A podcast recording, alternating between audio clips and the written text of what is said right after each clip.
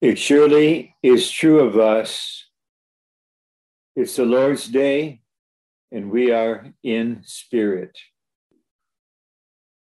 The subject of message four is, to me, indescribably precious and endearing.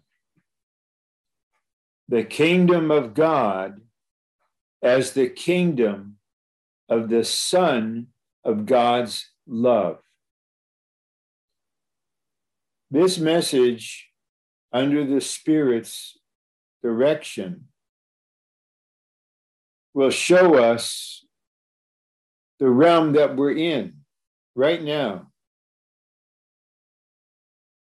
And we need to drop unnecessary concepts about what it is to be in the realm of the kingdom we're not here walking in fear because there is powerful authority ready to deal with us. Of course, there's authority. We'll see that. But it's the realm of the Son of God's love. And this morning, I'd like to break the pattern a little bit of beginning a message and I'd like to read the scripture verses to you. Uh, I'll need a few seconds to go from book to book, starting with Colossians 1, but not only verse 13, but also verse 12, because this is the foundational verse for this message.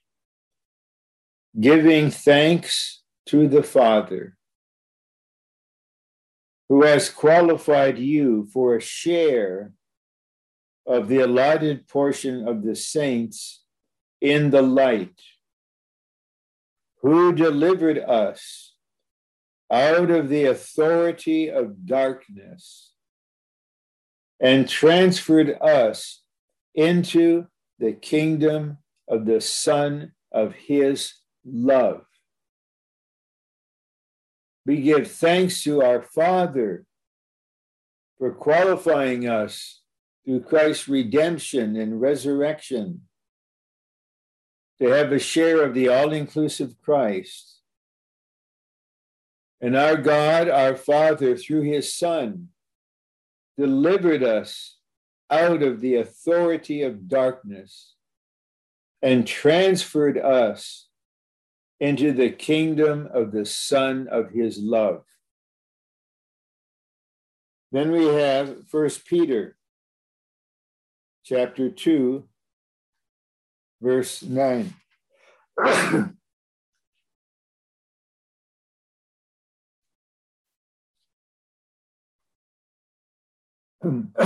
but you are a chosen race, a royal priesthood a holy nation, a people acquired for a possession, so that you may tell out the virtues of him who has called you out of darkness into his marvelous light.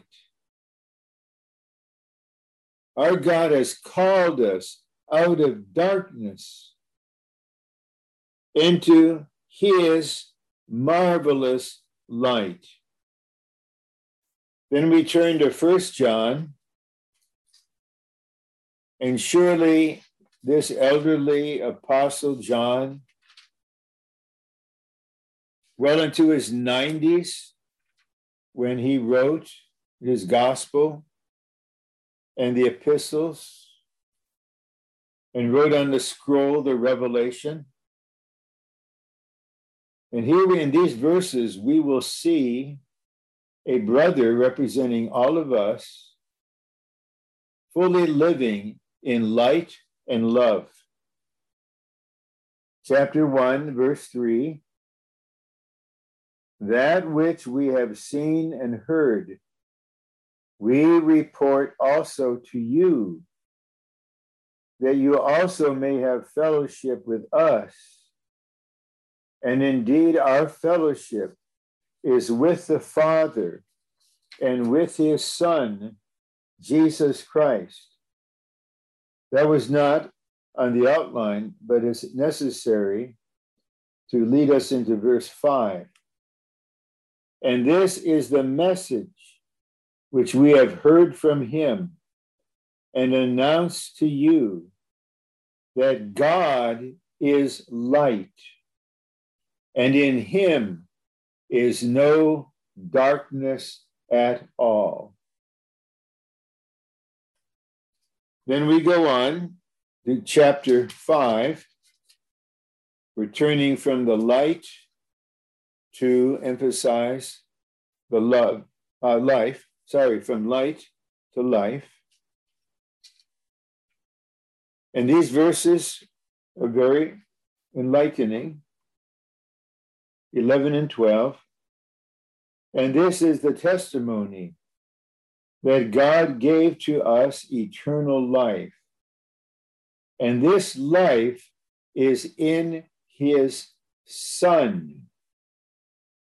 He who has the Son has the life.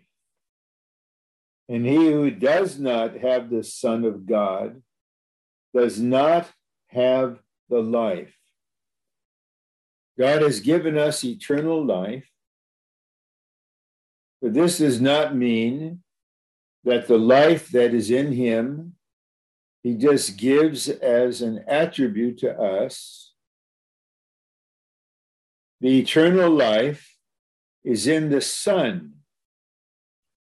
And God has given us eternal life by giving us his Son, in whom the eternal life is. And the Son testified, I am the resurrection and the life.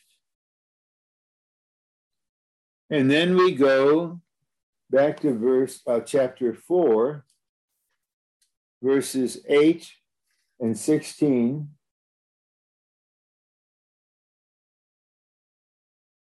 Verse 8 He who does not know love has not known God, because God is love. God is light. God is love. and verse 16. And we know and have believed the love which God has to us. God is love, and he who abides in love abides in God, and God abides in him. God is light. God is love. And here we are this morning in the Son, abiding in God. This is the real substance and characteristic of the kingdom as a realm of life. now we come to the outline. Uh, it's short, but there is much to say and even more verses to present point by point.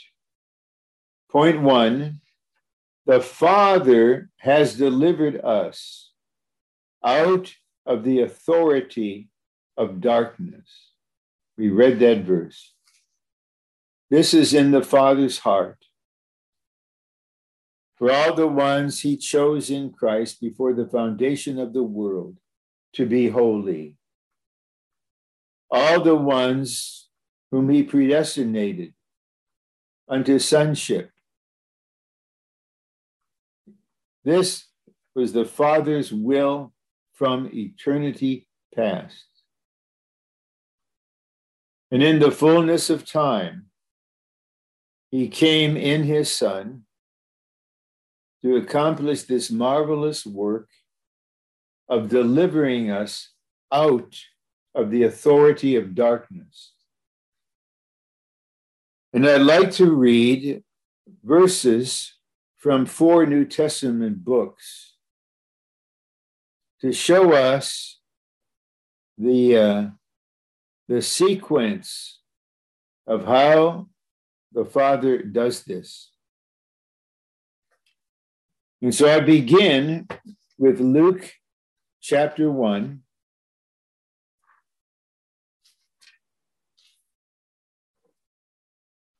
Verses 76 to 79. And this is the one speaking to the little baby Jesus. And you also, little child, shall be called the prophet of the Most High. Oh, this is for John, sorry, John the Baptist. For you will go before the Lord to prepare his way, to give knowledge of salvation to the people by the forgiveness of sins. Now we come to the point.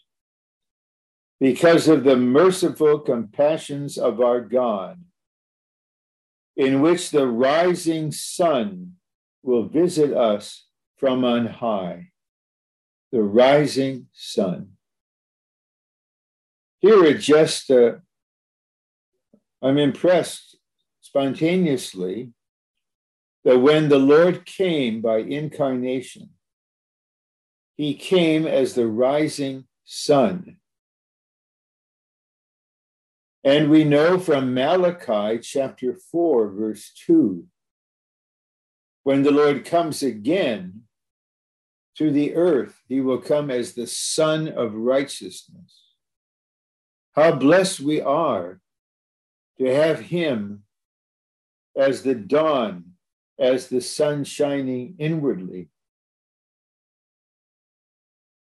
So I want to start verse 78 again. Because of the merciful compassions of our God, in which the rising sun will visit us from on high, to shine upon those sitting in darkness and in the shadow of death, to guide our feet into the way of peace. Can we not all say amen to these verses from our experience? The time came when the sun shined on us. Prior to that, we were sitting in darkness. Right now, on this Lord's day, the unbelievers, the worldly people, as a result of what they were doing last night, are all sitting in darkness and in the shadow of death. We were all there, but he guided us into peace. So, this is, we could say, the prophecy. But in John chapter 1, we see the initial fulfillment. And we are familiar with this verse but there might be a point here that hasn't captured your attention yet. If it has, that's wonderful.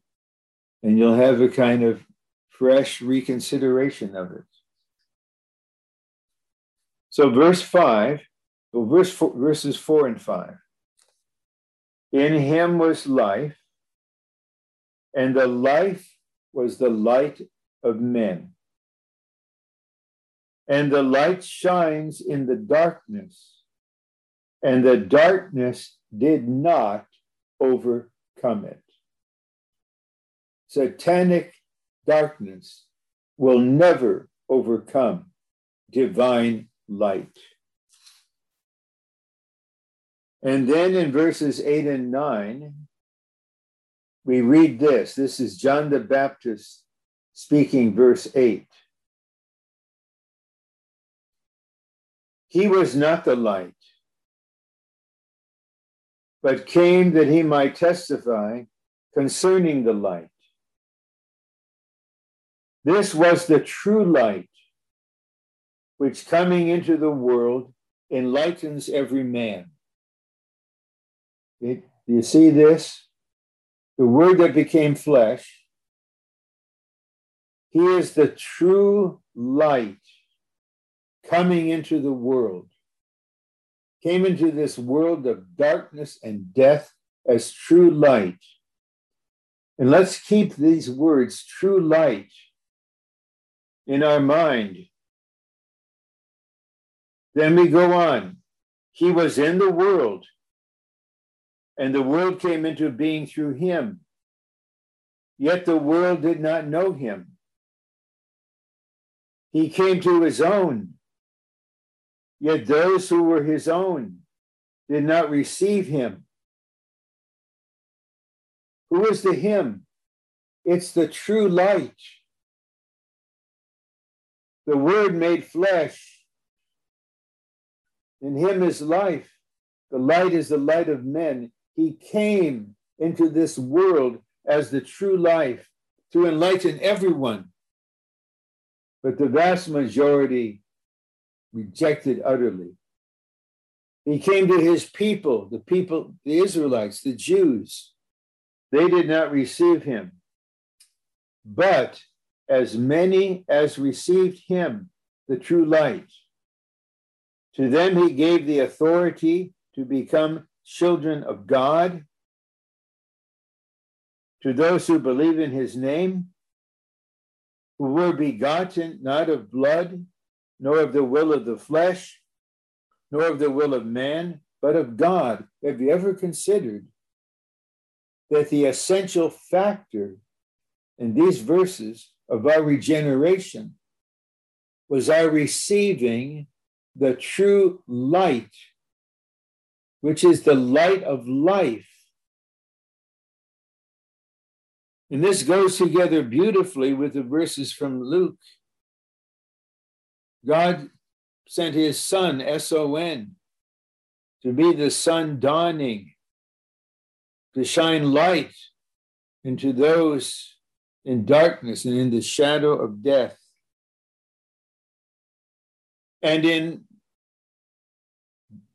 John chapter 12, I'll just refer to it. The Lord again referred to the light. He said, Believe into the light that you may become sons of light. Now we go to uh, Matthew 16. And I'll just refer to Matthew 16 to save a little time. That's a quotation from the Old Testament prophecies that when the Lord began his ministry, this is what he's doing.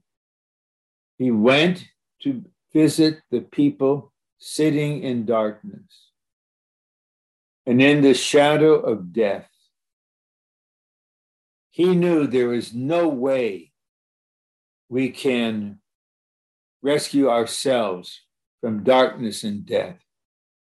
He who is light and life came to where we are. How we thank him and love him afresh that he came to us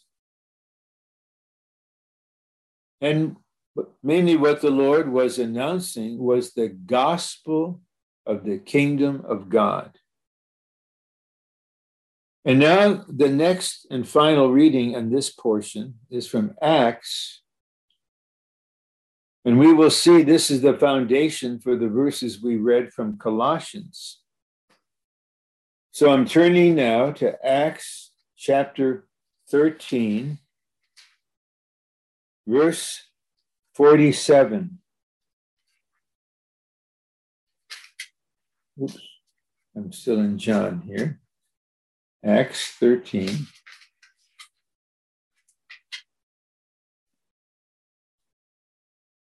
See, this verse is a quotation from Isaiah. I'll comment in a moment. The verse For so the Lord has commanded us I have set you as a light of the Gentiles, that you would be for salvation unto the uttermost part of the earth. This is a prophecy concerning Christ. He will be a light to all the Gentiles, all the nations. And why is Paul quoting this? Paul, in his life and ministry, is actually the Lord Jesus living again in a God man. And he, in oneness with the Lord, applies this verse to himself and his co workers. God has sent us as a light of the nations, of the Gentiles. Now we come to a verse that is the link with Colossians 2 13, uh, 113.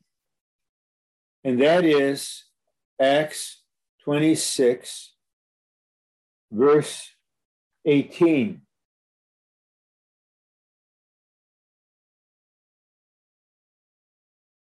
This is the Lord speaking to the one who was known as Saul of Tarsus, we know as the Apostle Paul, and listen to the commission that he gave to our brother Paul. He, he is sending them to the Gentiles. In the New Testament, there are just two regions of the work the Jews and the Gentiles. And Peter was an apostle to the Jews for the sake of the body and the one new man. And Paul, an arch Jew, utterly, absolutely given to Judaism, the Lord selected him to be an apostle the Gentiles, all the nations. Even he expected to go to Spain. He told the, the church in Corinth, I, on my way to and from Spain, I'd like to visit you. And so this is what his commission was to the people. This is what Paul was told to do to open their eyes to turn them from darkness to light and from the authority of Satan to God, that they may receive forgiveness of sins and an inheritance among those who have been sanctified by faith in me. And in Ephesians 3, there's a verse that says Paul was commissioned to enlighten all concerning the economy of the mystery. And so, first was to open their eyes, turn them from darkness to light, and from the authority of Satan to God. And this is exactly what happened in Thessalonica. in Acts, some of the opposers there, they were stunned, they were astounded and shocked that Paul and his co workers were coming, and they said, The men who turned the world upside down have come here. I prefer to say they turned the world right side up. Then Paul told them, you know what kind of entrance we had toward you and how we preached the word of God to you. And you turned from idols to serve the living and true God. This is entering into an ultra pagan, sinful city. Actually, that's all there was in the empire, the Roman Empire. And here comes the Godmen, in a sense, another species those that are living in the kingdom of life in the divine species. They're not ordinary persons. They're redeemed, regenerated, transformed God men. And the impact of their person, testimony, and work was to turn a number of people, not everyone, from idols to serve the living and true God. Then, based upon these verses, Paul's own experience. How was he saved? He saw a light brighter than the sun. He was saved by light, which is God in Christ shining, the light of the glorified Jesus, the head of the whole universe the Lord of heaven and earth. This appeared to him as a light brighter than the sun, and then spoke to him Why do you persecute me? Why do you resist the goads? He struck down and blinded and says, Who are you, Lord? I am Jesus Jesus appeared to him as the sun, brighter than the sun. Oh, I look forward by the Lord's mercy to be with you all and many others as part of that bridal army that comes with our dear warrior husband, the Lord Jesus, and see him destroy the enemy with the breath of his mouth with the light of his countenance, and then to appear to the whole human race as the Sun of righteousness. So, based upon his own experience and the revelation he received, his life in the church in Antioch, where he learned to be blended and serve in a coordination and be built up in the body and in his ministry, he could tell us that the Father has delivered us out of the authority of darkness. Maybe a brother or sister will be anointed by the Spirit to write a new hymn on thanking the Father for qualifying us to inherit a portion of the all inclusive Christ. And thanking Him for delivering us out of the authority of darkness and transferring us into the kingdom of the Son of His love. There's just fresh love and thankfulness and appreciation for the Father right now. I'm just reminded of John's word. Our fellowship is with the Father and with his son, Jesus Christ. It is like to pause. Thank you, Father, for delivering me, for delivering all of us out of the authority of darkness. Brothers and sisters, it's not just the darkness we were out of, the authority of darkness. What is the authority of darkness? It's satanic authority. Wherever there is darkness, Satan rules. Wherever there is light, God rules. That is why the Apostle John, for the sake of the body, went through many, many things before his ministry was manifested until he became actually a crystal clear brother, just like the New Jerusalem, a man of light. So he could legitimately testify God is light. In him is no darkness at all. And now, if we walk in the light, as He, God, is in the light, we have fellowship with one another. Then he went on to say, and the blood of Jesus is continually cleansing us from every sin.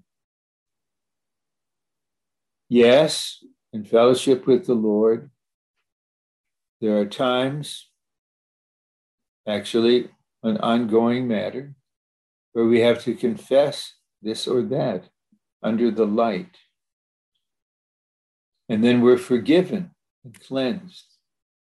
But here in the light, the blood is constantly cleansing us from every sin, every, every. I say that a third time, every. What the Lord needs us to be conscious of and confess, He will let us know, and we respond. And then as the light increases in us, Satan's influence over us diminishes. And he will just be limited to the flesh, which the wise God has left until we are transfigured. But that's another line of ministry. Point A says the authority of darkness denotes the authority of Satan. And Matthew 20, 12 26 speaks of Satan has his own kingdom. You just consider, I'm not talking about persons here. I just give you an assessment. It's not taking any sides when it comes to politics or anything. How many people in the highest ranks of the government of this country are really living under the authority of darkness? Then what is the enemy able to do through them? Those in the mainstream media, the atheist professors in the universities, all the loudmouth speakers in Hollywood think that their opinions about things matter. The whole country is engulfed in darkness. And here we are in the midst of it, in the kingdom of the Son of God's love, having been delivered from the authority of darkness. And this deliverance is not only objective, it is subjective meaning,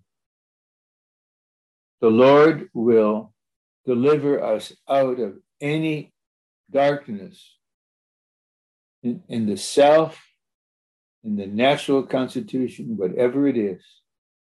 Don't try to do this. Don't look around with a spiritual flashlight to find darkness. It'll swallow you up. Focus on the Lord, on the Father, he knows how to deliver, and He will deliver our whole being, outwardly and inwardly. One and two under A, darkness is Satan as death. Oh, what? But what are these three one things? Satan, darkness, death. I'd like to, in, to insert this. I think I have the leading to mention this. Can you think of one person that you know, that you remember, maybe from a long time ago, or a family member, a neighbor, a friend, who right now is in darkness is living under the authority of darkness. Is there not one person whom you long for him to be saved this year? this year. Lord, Lord, grant me this grace to be one with you so that you can deliver, Father can deliver this one out of the authority of darkness to receive the true light and join us in the kingdom of the Son of God's love. And how we need to pray combative, fighting prayers for the Lord to save the children among us, the teenagers, from the God of this age, from the darkness, the authority of darkness. But how we just worship the Lord. That in contrast to Satan as death, light is God as life. So simple. Light is God as life. And I'm looking forward to getting to the next section. I'm almost uh, a little bit excited. We're in a realm where there's no darkness, no darkness, no death, only light and life. This is it. This is the reality of the kingdom. Point B to be delivered out of the authority of darkness is to be delivered from the devil who has the might of death. Hebrews 2:14 tells us on the cross the Lord destroyed the devil who had the power of death and to deliver the people who, who throughout their whole life were bound by the fear of death. Death has been defeated by the one who is light and life. And the fear of death has been crushed by the light of life. See, we have been delivered from the devil Satan by the death of Christ and by the life of Christ in resurrection. If you read the account of the crucifixion in Matthew and some of the events that took place when the Lord, immediately after he died, and you look at the footnotes, that the earth was shaken and the rocks were split and the tombs were opened. This shows the impact of Christ's death was to smash Satan's kingdom on the earth. What a Lord we have. What a price he paid to deliver us. We have been delivered from the devil by the death of Christ and the life of Christ in resurrection. D, the Father has delivered us out of Satan's authority into God's marvelous light. There we have 1 Peter 2 9. Marvelous light. And uh, don't be troubled, don't be introspective. Maybe right now you can't freely use, oh, the wondrous light. The time will come and you won't just say light. This is indescribably marvelous and wondrous. Why? Because this light is God. And this life is the Son of God. Now, listen to this according to Paul. This light is us in Christ. I refer to this not recently. Ephesians 5. Paul tells the saints in Ephesus, once you were, you were darkness. not only in darkness, you were darkness. But now you are light in Christ. This affects our being, not just our surroundings. Once we were darkness. I'm speaking generally of all the talking, unsaved people just spewing their opinions and biases and feelings. They're not only in darkness, they are darkness. We once were darkness. We have been delivered. Praise the Lord. We're no longer under the authority of darkness. We are the delivered ones. And our Father, we need to be clear the Father delivered us through his Son's death and resurrection.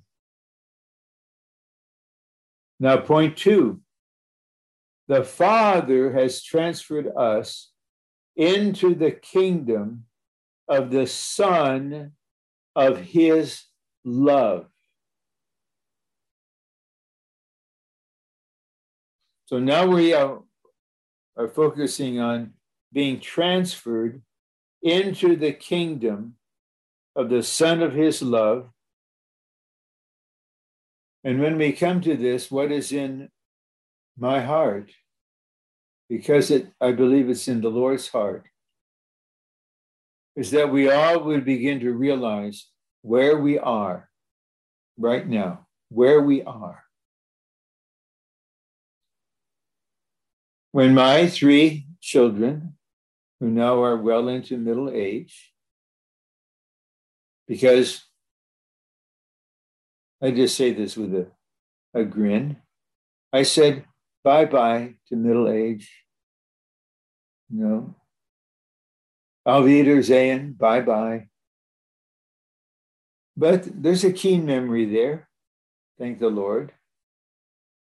And when they were born, they had no idea where they were. And when they were brought home, they don't know who are these people or where they are.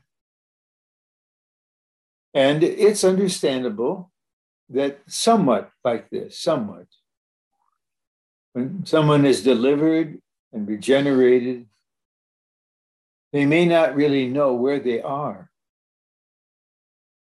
And then what complicates this is a kind of teaching, if it can be called that, saying, Oh, you are saved? Yes. Your sins are forgiven? Yes. You have eternal life.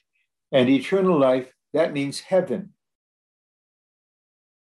This may be shocking, but that's what many preachers are saying probably right now. To have eternal life, they follow the translation everlasting life. That means your sins are forgiven, you're heaven bound. Now try to be a good person, and then follow the majority.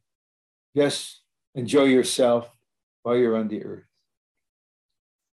So, how can these dear people sitting under that preaching ever realize where they are?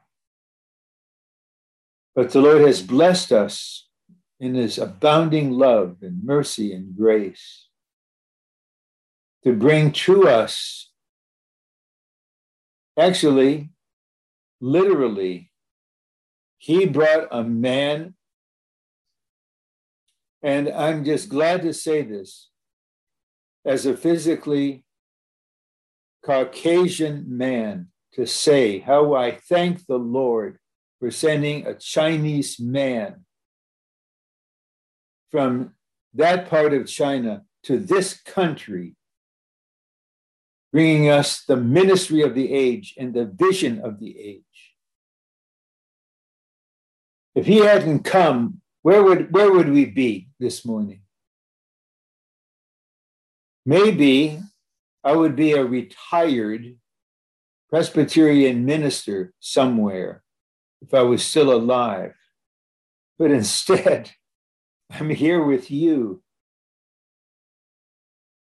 And the Lord, yes, He sent the gospel to China through Caucasian people, mainly from the UK. And they brought the word there. The principle of the body is mutuality. And it just grieves me that so many, they claim to be broad minded and absolutely for equity.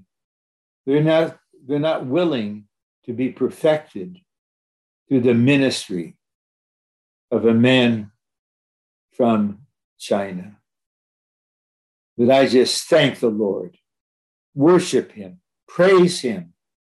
I could leap for joy that He delivered me from the theological darkness in Princeton, New Jersey, and in the denomination where I was, and do what He needed to do to me and with me to separate me from the whole system and to bring me here, then I can begin to learn the basic truths.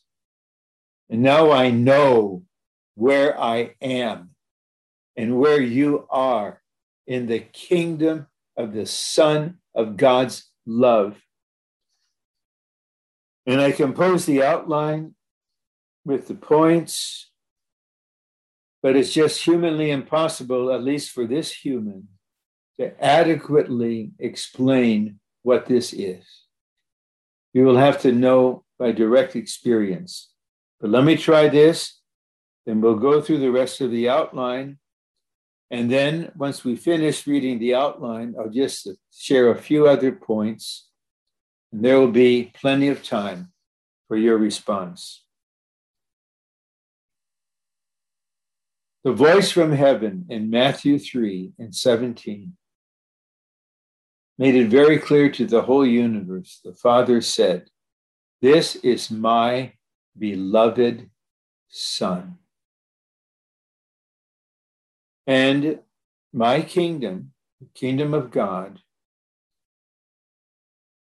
through the Son's incarnation, human living, crucifixion, resurrection, ascension, and enthronement, will become the kingdom of the Son of God's love. And in this kingdom of the Son of God's love, everyone there, all the believers, will be under my love for my Son. Now, please follow this. The Son will be there as the firstborn son. Romans 8:29. But he will have a large number of believers conform to the image of the firstborn son. And all these believers in Christ, male or female, will be sons of God. The Son, whom the Father loves without restraint, is not only in the center as he is right now. We can't see him, but he's in the center. He has been revealed in us, Galatians 1. He is living in us, Galatians 2. He is being formed in us, Galatians 4. He's making his home in our heart, Ephesians 3. And so the Lord Father loves the Son as the firstborn, and he loves all of us with the same love in the Son. It's an atmosphere of love, the Son of God's love just in every dimension. And if you look into the volume in those marvelous series on the conclusion of the New Testament, you look at the volume on the kingdom, and there is a wonderful chapter on the kingdom of the Son of God's love. And our experience of this will be in three stages. The first is now in the church life. This experience will be enlarged and deepened in the millennial kingdom for the overcomers. Then for eternity, we will be living in the kingdom of the Son of God's love. A says, the kingdom of the Son is the authority of Christ. Of course, there has to be authority. But we will see how this authority is expressed and carried out. The Son of God is the embodiment and expression of the divine life. Therefore, the kingdom of the Son is a realm of life. So it's the kingdom of the Son of God's love. And the divine life is in the Son. That means the kingdom of the Son is a realm of life, no death. Point one to be transferred into the kingdom of the Son of the Father's love is to be transferred into the Son who is life to us. This is what happened when we were regenerated. We were transferred into the Son who is life the Son in resurrection is now the life giving Spirit. And he rules in his resurrection life with his love. He rules with resurrection life with his love. To be under the direct rule of God is to be under the rule of the resurrection life of Christ with his love. What, what can I say? How to describe about this? The natural thought is, oh, we're under a severe authority. You know, at least in a democracy, I have a certain amount of freedom. But now there's no, no voting, no room for different opinions. I'm now in a kingdom, and the king has all the authority in the whole universe. Whoa. I mean, I'm just afraid to take a step or say anything. I may be struck down. All these thoughts come from the enemy because that's how he carries out authority by abusing people, attacking them, condemning them, wounding them, and when possible, killing them. And he tries to inject those kind of thoughts into us to instill a fear in us of being here. So once again, we, we expose him as the liar, you accuse us and you slander and misrepresent God. You are darkness, God is light. You are death, God is life. We are in the kingdom as a realm of God's life, and here we're under the rule of the resurrection life of Christ with love. Here, here I am under the throne the river of water of life is flowing. The tree of life is in the river. I'm under, under, I'm under light. I behold the face of God, the Father, and the Son. This is wonderful. And we get a foretaste right here and now. Point three when we live by the Son as our life in resurrection, we are living in his kingdom enjoying Him in the Father's love. So it's by our living by the Son, not by our efforts, but by his natural life in resurrection. This is living in the kingdom.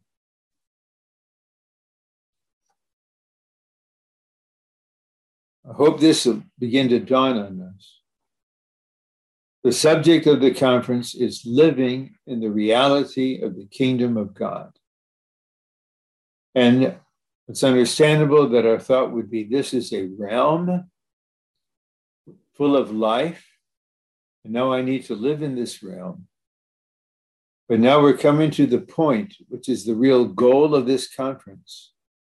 This realm is not a sphere, a place, it's a person.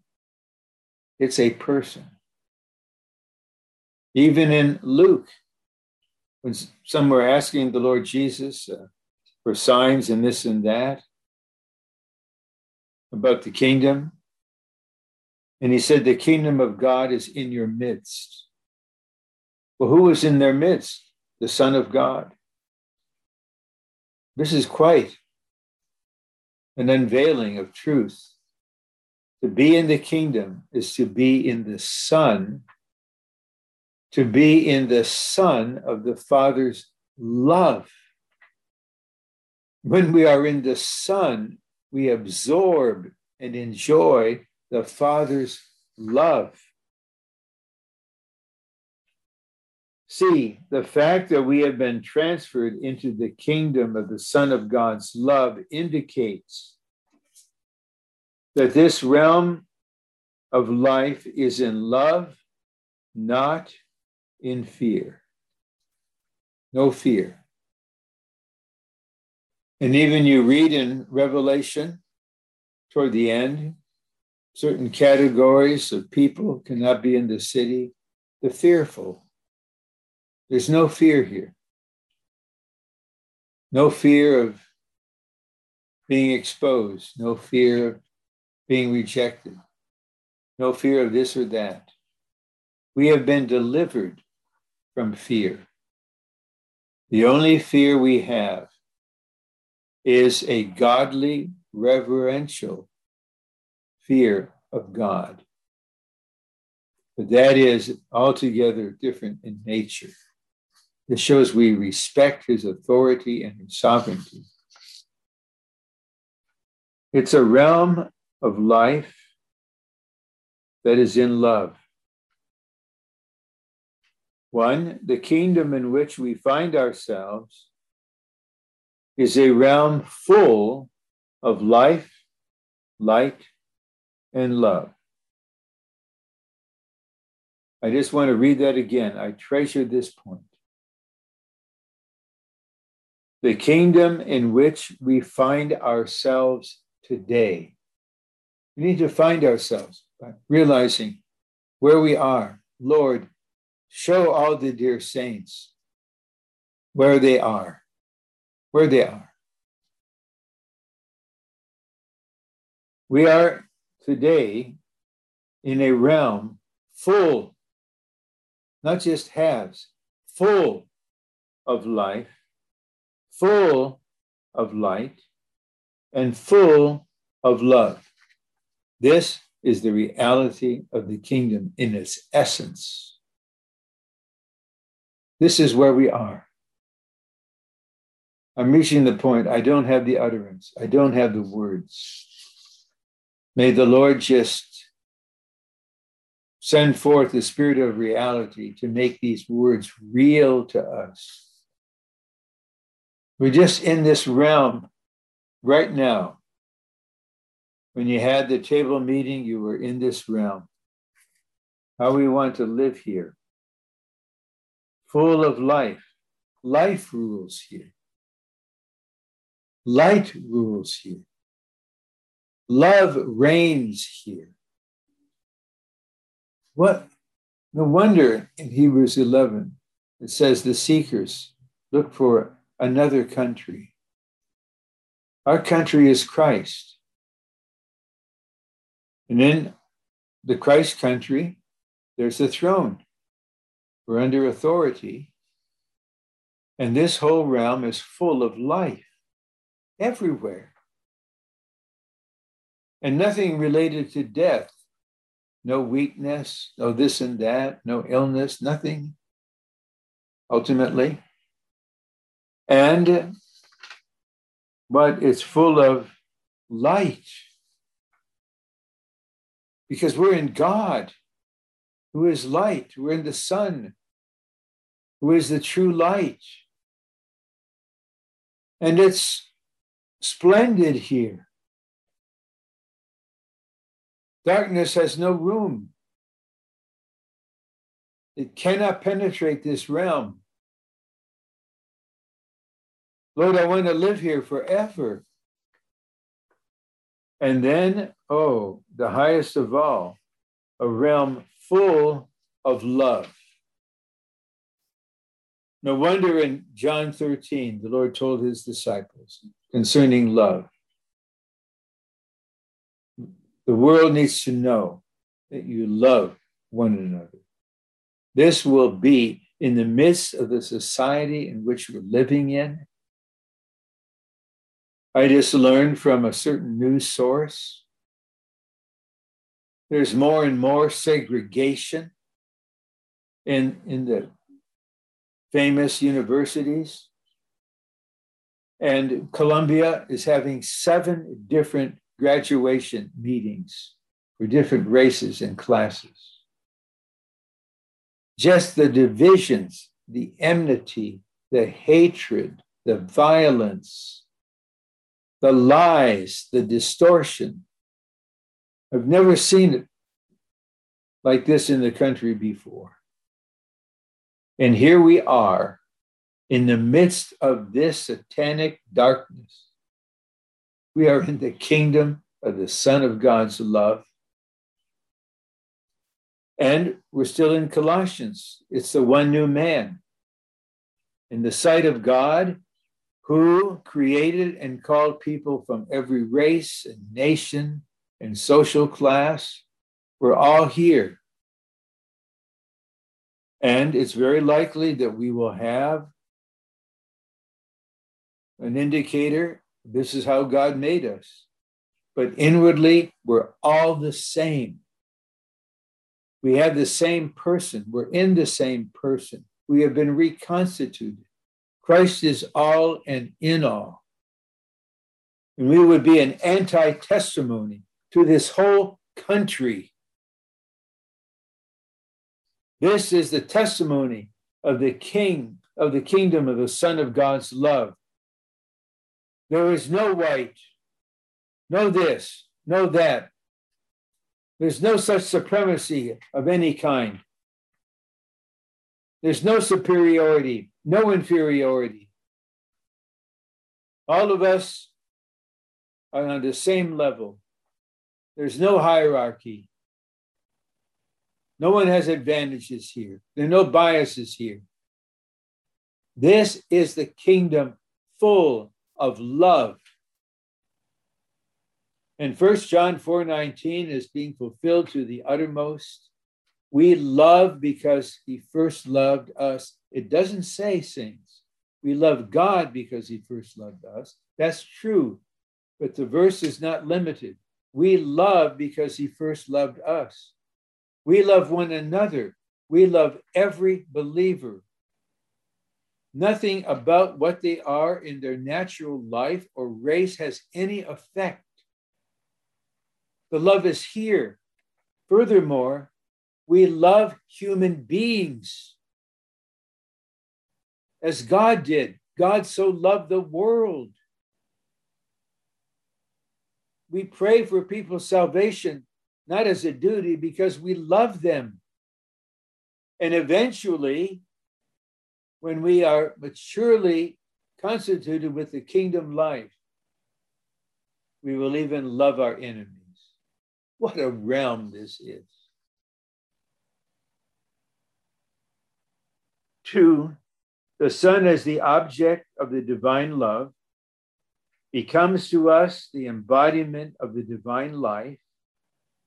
In the divine love, with the authority of darkness. This is the kingdom of the Son of God's love. I won't even try to uh, explicate or explain this. I just encourage you spend some time. This is a rich and deep thought. But here we have the Son as the object of the divine love. And he has become to us the embodiment of the divine life in the divine love with the authority of resurrection. This is the kingdom of the Son of God's love. Authority is here in resurrection, life, light, and love. This is the real thing. If anyone feels he is representing God's authority, and there is not the river of water of life flowing, there's not grace being supplied, there is not love, light, and life, that one is misled self deception. The real authority in the kingdom is life, light, and love. Three, the Father has transferred us into the realm where we are ruled in love with life. The Father did this. Now we are ruled in love with life even if you had the sense that you're just kind of getting started in this experience because this is something new.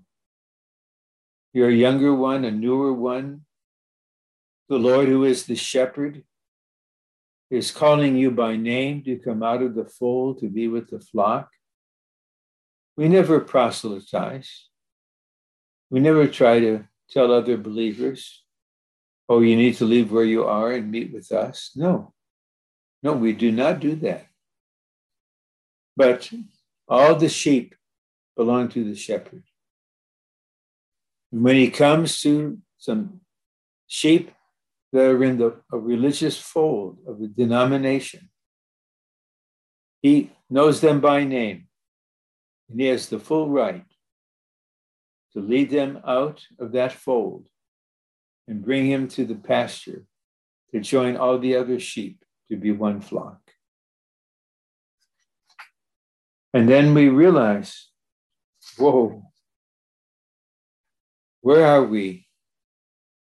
Where are we intrinsically in the local churches?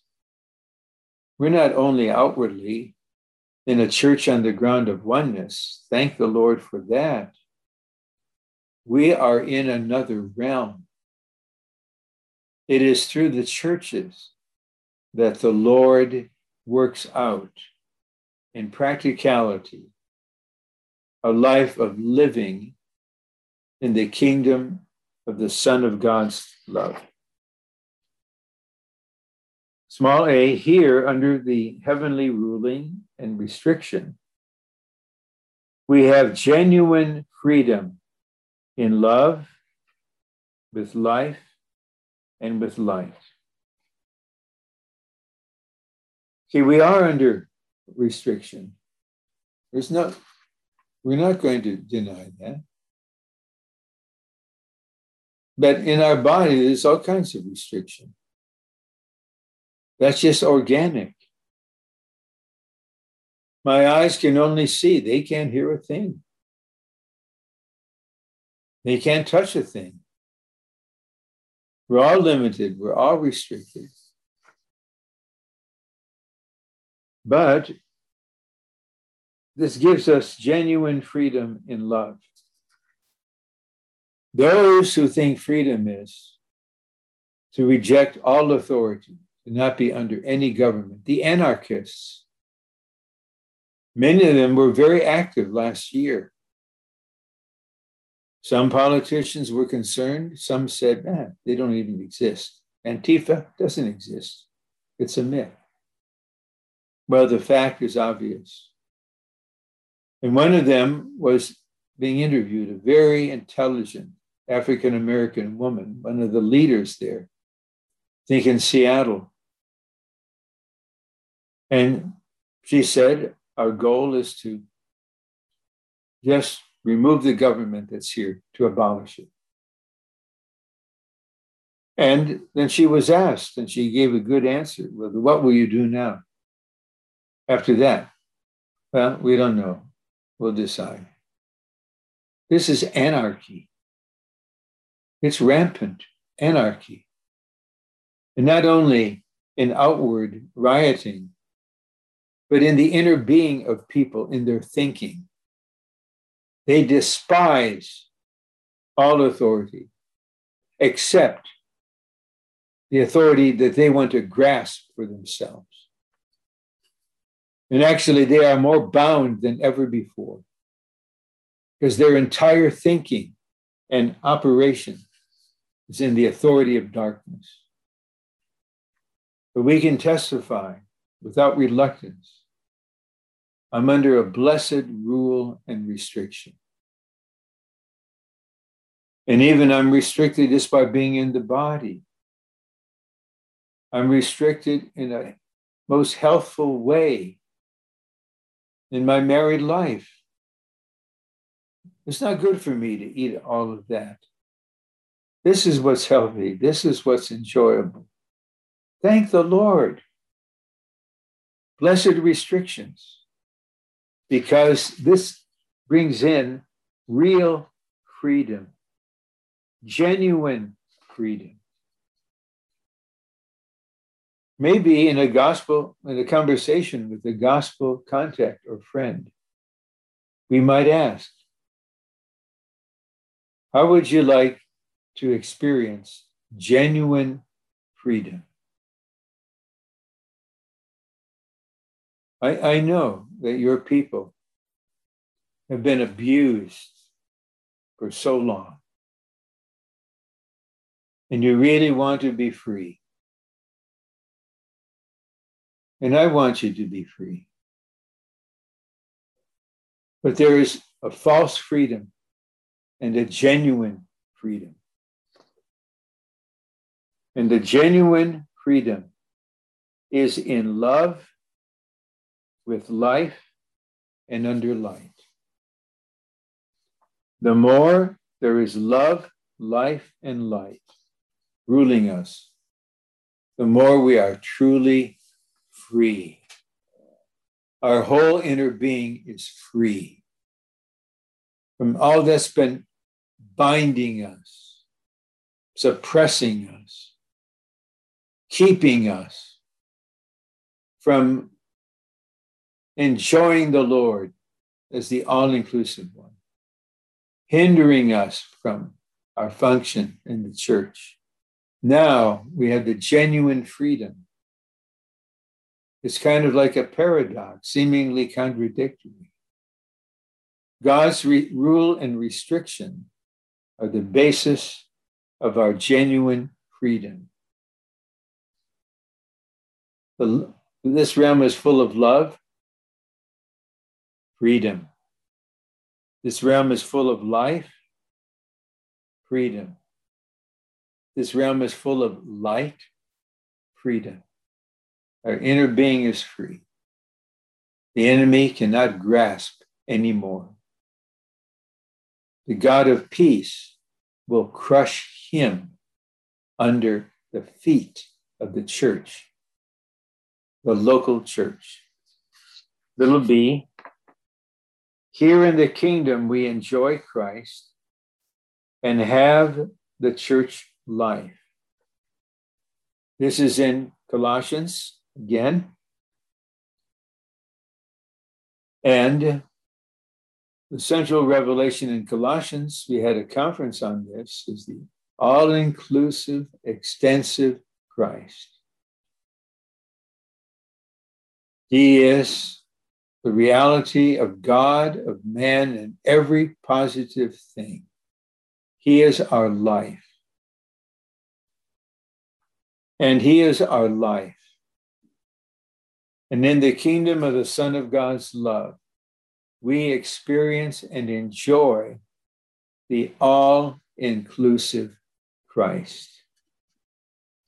And in this realm, we will learn as citizens of this heavenly kingdom to live our Christian life in the realm of life, light, and love.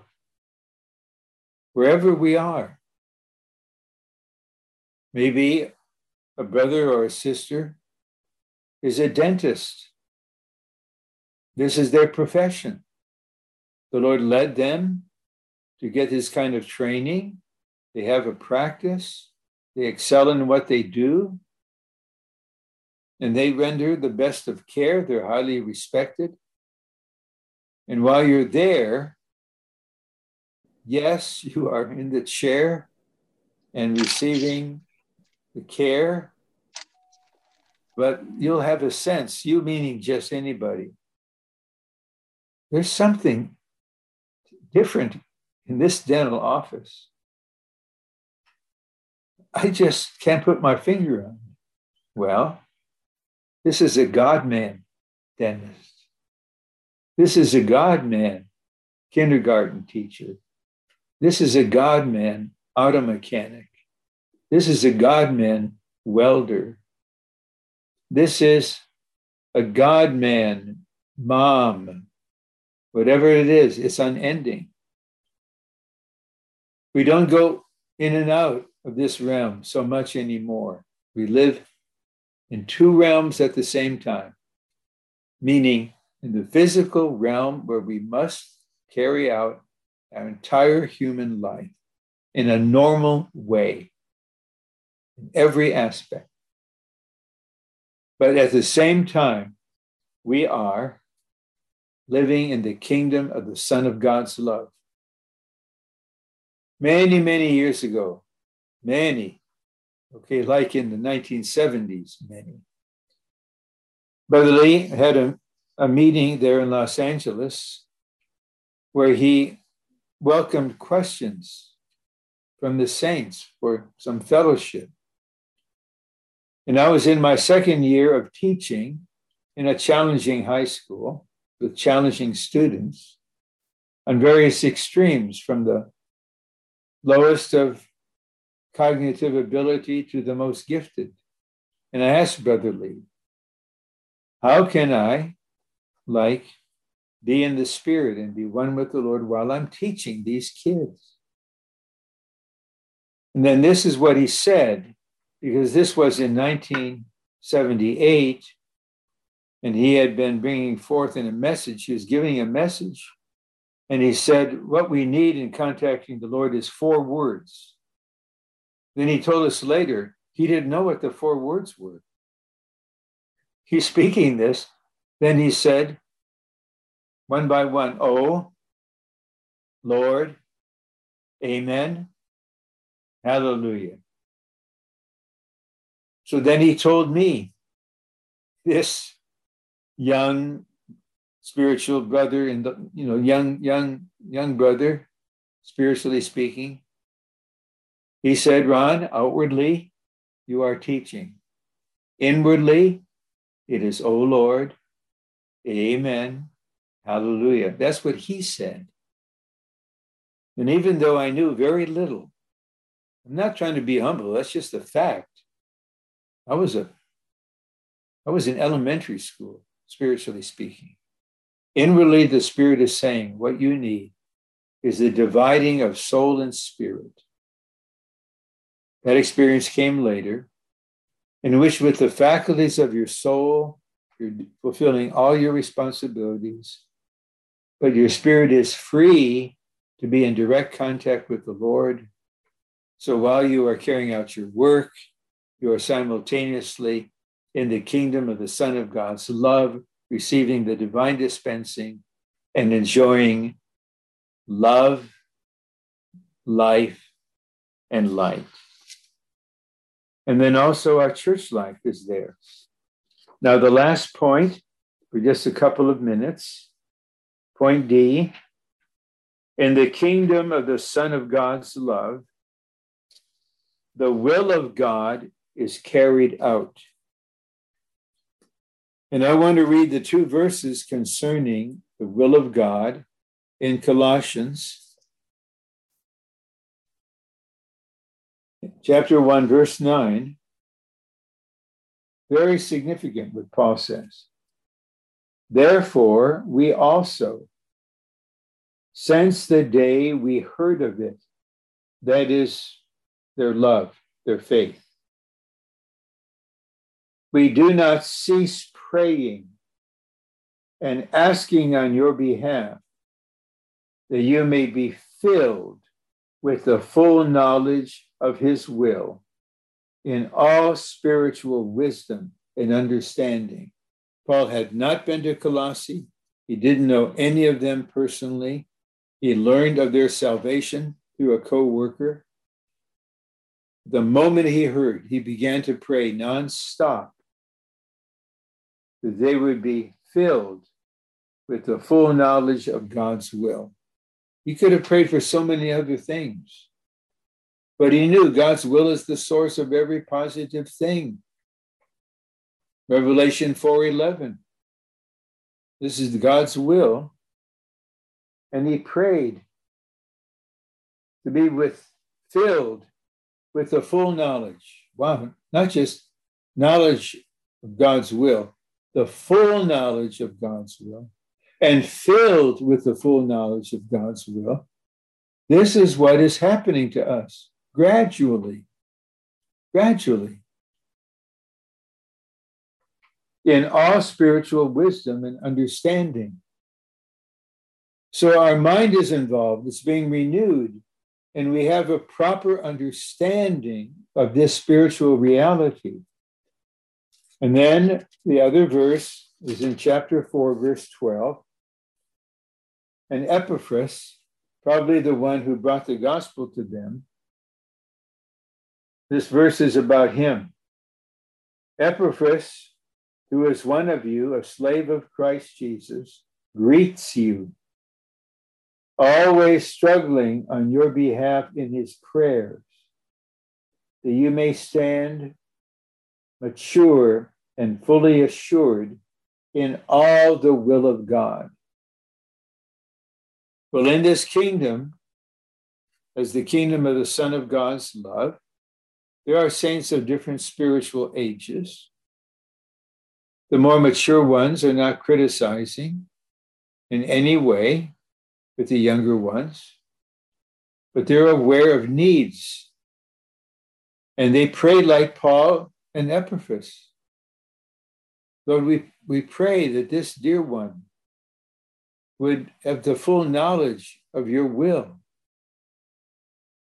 And then Epaphras is struggling, struggling in his prayers on behalf of all these saints, that they would stand mature and fully assured in all the will of God. Only God Himself in response to the prayers of the saints, can make all these dear saints, beginning from a newly saved one or a new one, all the way in the various stages of life, to be fully assured. Fully assured.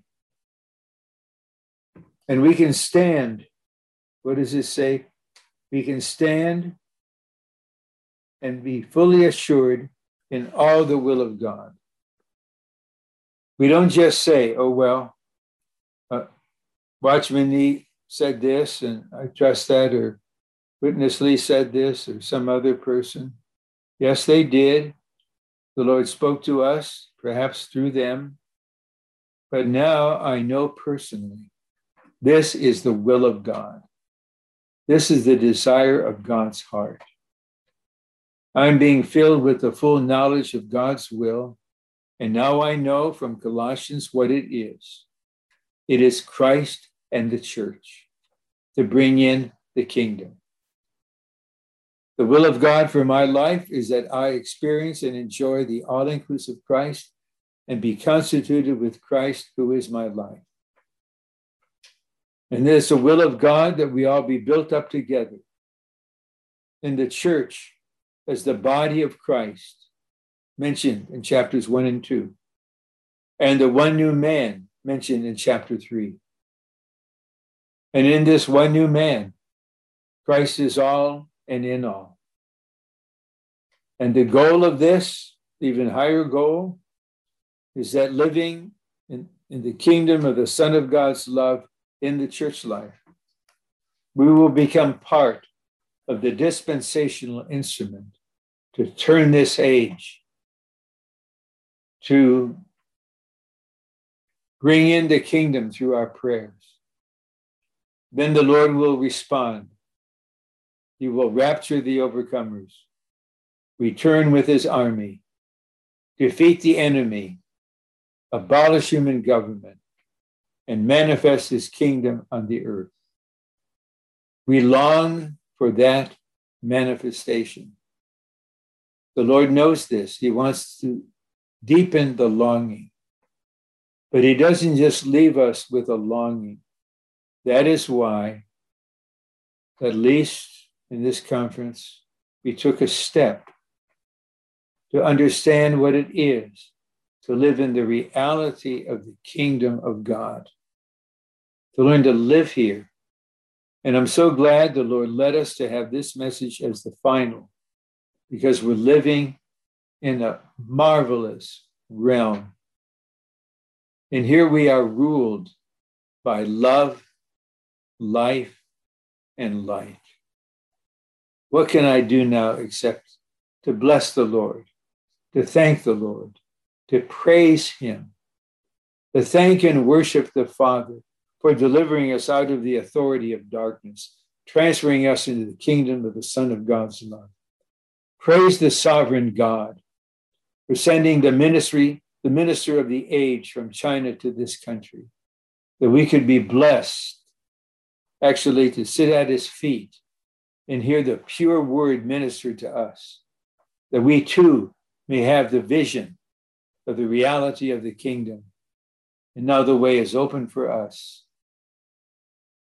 And the Lord will take us on step by step to live more and more in the reality of the kingdom, in the kingdom as the Son of God's love, until we are mature, the body is built, the new man is manifested, and the bride makes herself ready, and then the Lord will come.